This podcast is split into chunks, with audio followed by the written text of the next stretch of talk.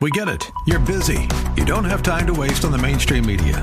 That's why Salem News Channel is here. We have hosts worth watching, actually discussing the topics that matter. Andrew Wilkow, Dinesh D'Souza, Brandon Tatum, and more. Open debate and free speech you won't find anywhere else. We're not like the other guys. We're Salem News Channel. Watch anytime on any screen for free 24 7 at snc.tv and on Local Now, Channel 525.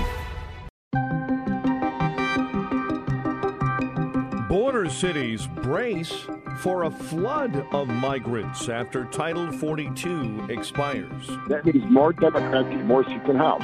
They sold this country out for future political power. A California reparations panel approves payments to black residents, and their recommendations now head to that state legislature. They don't care whether or not their money is there. What they want is for black people to pull that lever for Democrats. The Fed warns of a coming credit crunch amid some banking turmoil.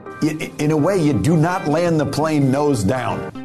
This is the Daybreak Insider Podcast, your first look at today's top stories for Tuesday, May 9th. I'm Mike Scott.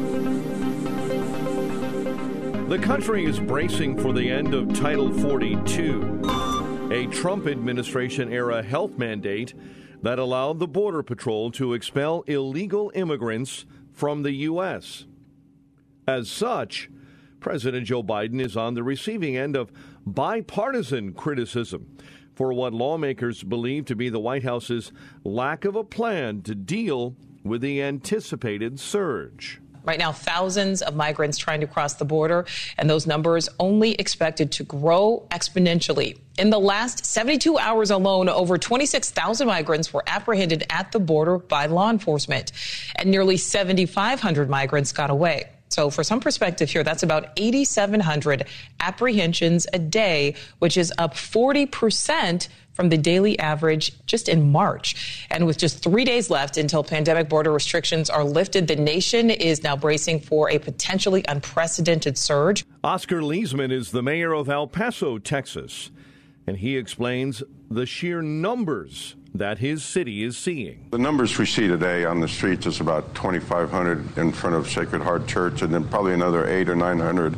at the Opportunity Center. And when I went over and traveled into Mexico last week, uh, we were able to confirm roughly that there's about 10 to 12,000 people at the border waiting for Title 42 to expire, and another 3,500 coming right behind there. So and, you know, they're all under the, uh, the assumption that uh, once Title 42 does expire, they'll all be allowed to come into the United States and get political asylum. Leeser explains what he saw when he went across the border to inspect the migrant facilities in Mexico. We went to some of the uh, shelters, and the shelters were empty, and that was something that was really interesting to us. The second largest shelter in Juarez had only 20 people in there, and when I asked why, the reason is that they want to be able to be at the border and not miss that opportunity to come into the U.S. prior to Title 42 expiring. The border crisis has become a bipartisan issue now with many border state Democrats becoming vocal about how the communities they represent are unequipped to deal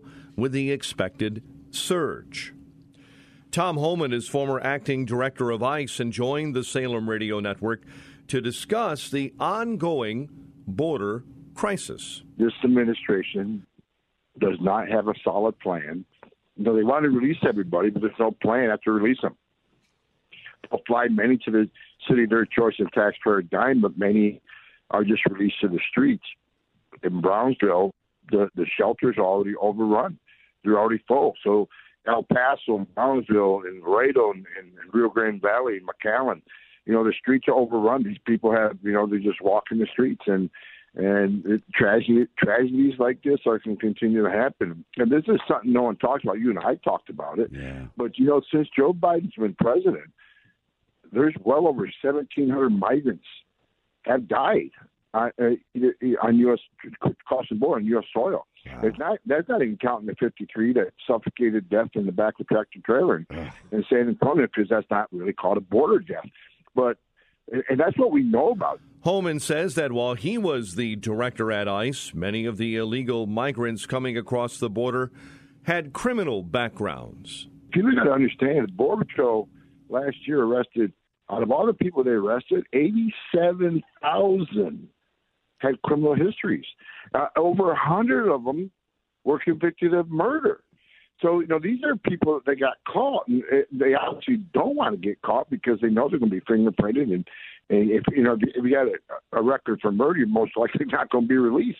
So you can imagine we got over 1.7 more than 1.7 million because that's what we know about, right? That's what's caught on video or or, or sensor traffic or, mm-hmm. or, or, or drone traffic and is recorded. They they actually visualized them.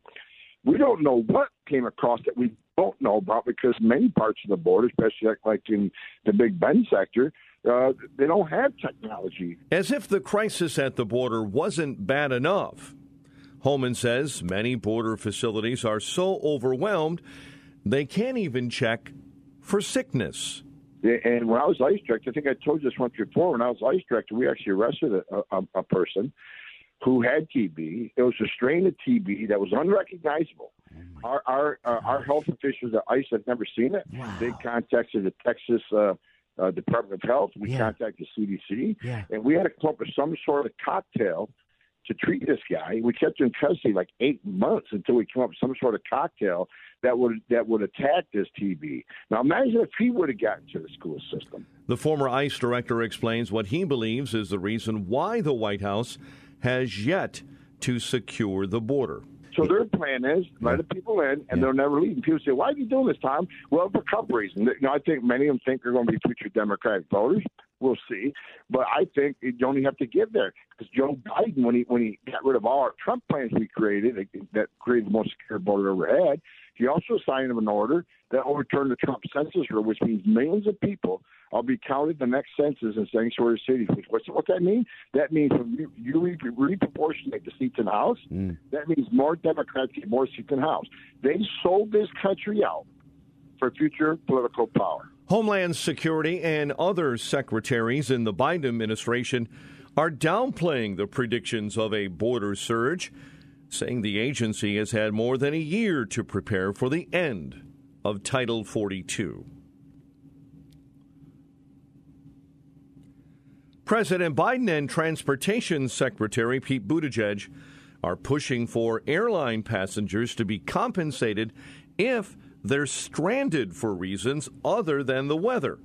It's the latest effort from the White House to force changes to the flying experience in the face of widespread consumer dissatisfaction.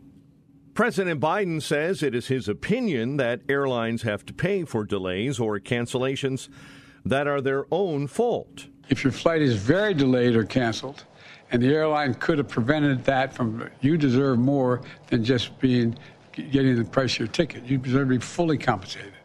Your time matters. The Impact on your life matters. Biden goes on to say that airlines simply must do better. The airline industry is a key part of our economy, and they've been critical partners in a number of important initiatives from requiring employees to get COVID vaccines addressing the supply chain problems over the last couple years. But I know how frustrated many of you are with the service you get from your U.S. airlines, especially after you, the American taxpayer, stepped up in 2020, the last administration, in the early days of the pandemic, to provide nearly $50 billion in assistance to keep the airline industry and its employees afloat. Many airlines already offer refunds, hotel rooms, and meals, but federal officials want the carriers to go further. Another benchmark has been cleared by the California Reparations Task Force as it has approved the recommendations from other committees that could result in billions of dollars in restitution to black Californians. The task force has been focusing on the lingering negative effects of slavery for African Americans and detailing historical discrimination in areas such as housing, voting rights, policing, and education. African Americans living in California with an ancestor or ancestors tied to slavery could receive cash payments. There are roughly 1.8 million Californians that identify as African Americans. Panelists say the time is now. So, according to the task force's report, an African American over the age of 71 could receive up to $1.2 million. That amount is based on health harms, mass incarceration, uh, and housing discrimination against black people, uh, as well as other factors. The final report will include 95 recommendations for determining what reparations could look like in the future. And again, these are recommendations that will go uh, before the California legislature. Uh, that would happen July 1st, um, but that final report won't be complete until then. Once that happens, we'll get more information as to what happens next. However, it may not be smooth sailing. Activists still need to persuade fellow Californians to get behind the most expensive reparations plan for black Americans proposed by a government body, and that will not be an easy task. According to a 2021 Washington Post poll, 65% of Americans are opposed to paying cash reparations to the descendants of enslaved black Americans. Dr. Cheryl Grills is part of the California Reparations Task Force and says while the task force has crossed an important step, work still needs to be done. Um, and I think at the end of the day, what we have to do is to make sure that we recognize the severity of what was done, the price tag that that brought, and now, therefore, the debt that the state of California owes to Black people, to African Americans. Um, I, I don't want us to do a full stop because the mechanisms for payment have not yet been um, figured out. Larry Elder is a former Salem radio host and current 2024 presidential contender. And he says that California simply can't afford reparations without taxing other minorities in the state. Uh, I ran for governor. I'm familiar with the state budget. It is $300 billion. This would be $600 billion, give or take, twice what the state budget is. Uh, there is a $20 billion deficit, and there's a 1.5 trillion, T as in Tyrannosaurus, $1.5 trillion unfunded pension liability. From where is the money going to come? They're going to have to tax people. And by the way, most people in California aren't even white, they're people of color, even if you accept the premise here. Now, reparations is the extraction of money from people who were never slave owners to be given to people who were never slaves. And California was admitted as a free state. So what the task force says is, doesn't matter. It's about mass incarceration, redlining, and over policing. That, that allegedly explains the racial gap. Really? Elder explains that while there are many minorities in the U.S. who have been discriminated against in the past, what activists should focus on is the fatherlessness epidemic. Uh, how do you explain then the fact that the Japanese Americans have a higher uh, household income than whites do, even though in California there were laws that forbade Japanese from owning farmland? How do you explain the fact that Chinese Americans have a higher uh, household income than do white Americans when there were laws in the Bay Area that forbade uh, Chinese from participating in the laundry business? There are lots of people who are discriminated against. You want to you want to uh, uh, assign the, the, the racial gap to all of that stuff. The real gap, Rachel, that they don't talk about is a fatherlessness gap. Uh, when I was a kid, virtually every one of my friends had a mother and a father in the home. Now that is rare. 70% of black kids now enter the world without a father in the home, married to the mother. You cannot tell me that there's more racism today than it was back in 1952 when I was born. The 2024 presidential hopeful believes that the move is simply buying the votes of black Americans. It says that you are a victim, and this is all about buying votes. They don't care whether or not their money is there. What they want is for black people to pull that lever for Democrats like Lemons, because after all, Democrats are more likely to support reparations uh, than Republicans. One more thing, one more discrepancy 75%, Rachel, of uh, black boys in California cannot read at, at grade proficiency. 85% of blacks in California cannot do math at grade proficiency, even though we're spending more money K through 12 than ever before. We ought to be talking about those kinds of racial dis- disparities, but they're not. Meanwhile, California isn't the only state that has begun experimenting with reparations. Evanston, a Chicago suburb, launched America's first government funded reparations program for black Americans by using the tax money from recreational marijuana to pay black residents. Still, the program has had mixed results. While some proponents have called it a potential model Others say the program is too small and hasn't moved quickly enough.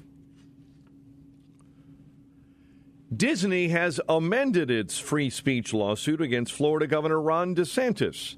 We get the latest on the feud between the House of Mouse and Ron DeSantis from our Daybreak Insider correspondent, Mike Hempen. The amended complaint adds in recent developments since the entertainment giant first sued DeSantis and an oversight board for Disney World nearly two weeks ago. It references legislation passed last week by Florida lawmakers that rescinds agreements that Disney and a previous oversight board consisting of Disney supporters made earlier this year. Those agreements would have given Disney control over design and construction at Disney World. The amended lawsuit says Disney is is the only company affected by the new legislation. Disney and DeSantis have been engaged in a tug of war for more than a year. I'm Mike Hempen. According to the Federal Reserve, Americans may start to see a credit crunch as many lenders announce that they intend to tighten lending standards due to concerns about loan losses. Chicago Federal Reserve President Austin Goolsbee says that not only is he seeing the start of the credit crunch, but he also anticipates a recession. The credit crunch, or at least a credit squeeze, is beginning. I think you have to say that recession is a possibility. You got a lot of major forecasters forecasting a mild recession already for the second half of the year. So I, I think that, that that's that's got to be on everyone's mind. And in a way, you do not land the plane nose down. David Bahnsen, the CIO of the Bahnsen Group, a wealth management firm, joined the Salem Radio Network and says that the banking issues we're seeing in the economy are being driven by interest rates, which is unheard of. It's actually unprecedented, and I don't think we're capturing the historical moment of banks failing with no credit impairment. You've had tons of financial panics, financial issues over the years. We all know the 2008 one. But at every moment, the savings and loan crisis in the late 80s, early 90s, there were people not paying money back that caused banks to have problems. And then you add the leverage and all the other things, it spirals and it can happen in a levered financial system. That's what a financial panic is. There's nothing like that going on right now. It's entirely driven around the interest rate issues and deposit levels, liquidity. It's not solvency. And so it's very unique.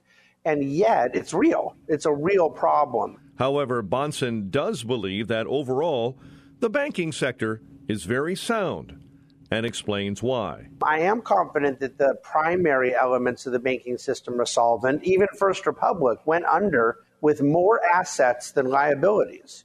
So, well, how does a bank go under if it has more assets than liabilities? Because they have to start borrowing from the Fed against their good assets for liquidity, and they're paying the Fed more than they're receiving in interest from the money they had lent out. They gave all these rich people like me loans at 2%, and they're having to pay the Fed 5%. You can't do that for very long. And America does not tolerate zombie banks the way they did in Japan, for example, for 20 years. When it comes to comparing what we're seeing now with the banking crisis of 2008, Bahnsen believes the two are completely different. Not even close. And the reason is what I just said about solvency versus liquidity, that these banks have more assets than liabilities by far. And that keep in mind, they, people needed to get out of the whole financial system in 08. It wasn't like you could go, oh, well, Lehman is bad. Let's go to Bear Stearns or let's go to Merrill Lynch. They were all going down. In this case, you've had hundreds of billions come out of regional banks to go to JP Morgan, to go to Wells Fargo or Citi. I don't think that's a good thing, Hugh. But what you have is regional banks getting weaker and big banks getting bigger. I thought Dodd Frank was passed to avoid that. The Fed also warned of weaknesses in the commercial real estate sector and stated that it would be monitoring the performance of commercial real estate loans more closely. Railroad engineers, the men and women who drive the trains, remain frustrated with the railroads.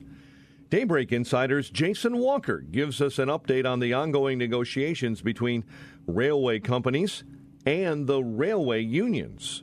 A primary stumbling block is paid sick time. That and concerns about demanding schedules took center stage during last fall's contract talks. Now, several railroads have made deals this year to give some of their workers sick time, but the Brotherhood of Locomotive Engineers and Trainmen saying the railroads are still asking too much in return for giving sick time, adding most railroads still want to penalize workers if they do take sick time. Jason Walker reporting.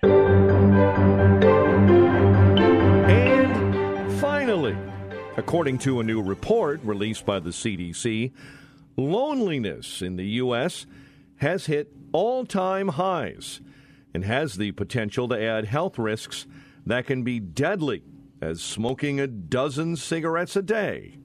Research shows that the number of single households has doubled over the last 60 years, and that those Americans who do not attend some sort of religious service each week, engage in some sort of community outreach, or simply do not head to the movies with friends are more likely to experience health debilitating loneliness. The report goes on to show that the crisis worsened during the COVID 19 pandemic, which prompted schools and workplaces to shut their doors and send millions of Americans to isolate at home away from relatives or friends. Even talk show host Dr. Phil has been breaking down the staggering numbers. And here are some troubling statistics. In a 2020 survey on loneliness, it was found that an increasing correlation existed between social media usage and the feelings of loneliness. 71% of people reported feelings of loneliness, up from 53% in 2019. Another study found that young people express a statistically significant greater degree of loneliness after conversations on the internet. U.S. Surgeon General Dr. Vivek Murthy says the CDC report shows that loneliness can impact your physical health. We're used to thinking about smoking and obesity as clear public health concerns. So you're saying loneliness is comparable to smoking in terms of the detriment to your health? Yeah, in terms of the risk that it poses for premature death, yes. When you struggle with loneliness, when you're socially disconnected, it increases your risk of depression and anxiety and suicide, but it also increases your risk of physical illness as well. Murthy suggests that we all start to focus on rebuilding our in person relationships.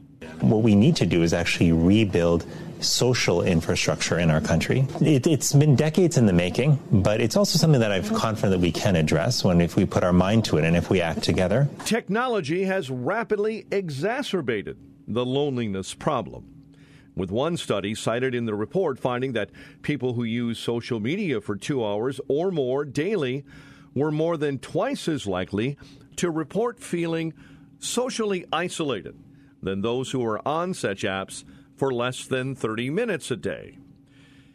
This gentleman agrees that social media was at least a big part of the reason that he was lonely.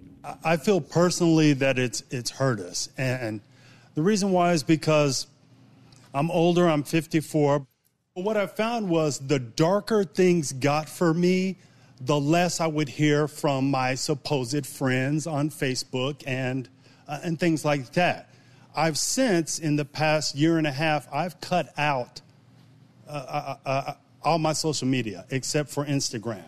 And I've got to tell you, I do not feel that loneliness anymore. Murthy suggests that technology companies roll out more protections for children, especially around their social media behavior. In person matters. You know, um, uh, connecting online has its place, has its value, but it's not a substitute for in person connection. We really do need both. Subscribe to the Daybreak Insider podcast at Apple or Google Podcast, Spotify, or SalemPodcastNetwork.com. Get our companion Daybreak Insider newsletter each morning at daybreakinsider.com. Ongoing coverage of breaking news and commentary at srnnews.com and townhall.com. Thanks for starting your day with us. I'm Mike Scott.